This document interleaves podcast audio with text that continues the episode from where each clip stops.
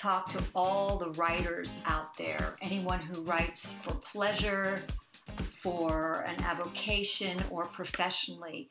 And I'd like to talk about rules a publisher gave me when writing prose and poetry. So here they come. Number one, don't rhyme, it's out of favor.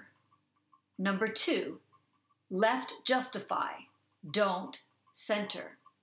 Number three, get away from popular themes like love, sadness, and whatever popular subjects are of the day.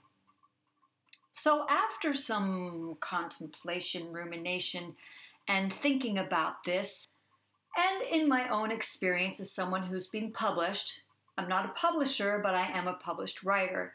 I came up with kind of my own rules. So here are the rules according to Kaz Cruz Akers when writing prose and poetry.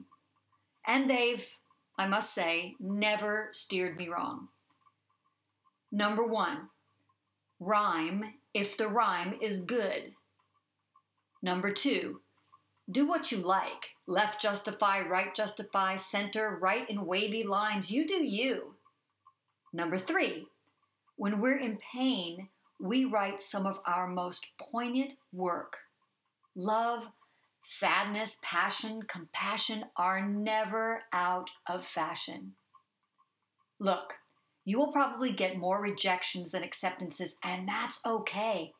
It makes the acceptances all the more sweet.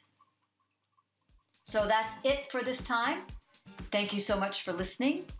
Be good to yourself, be good to others, and I will chat with you again really, really soon. See you.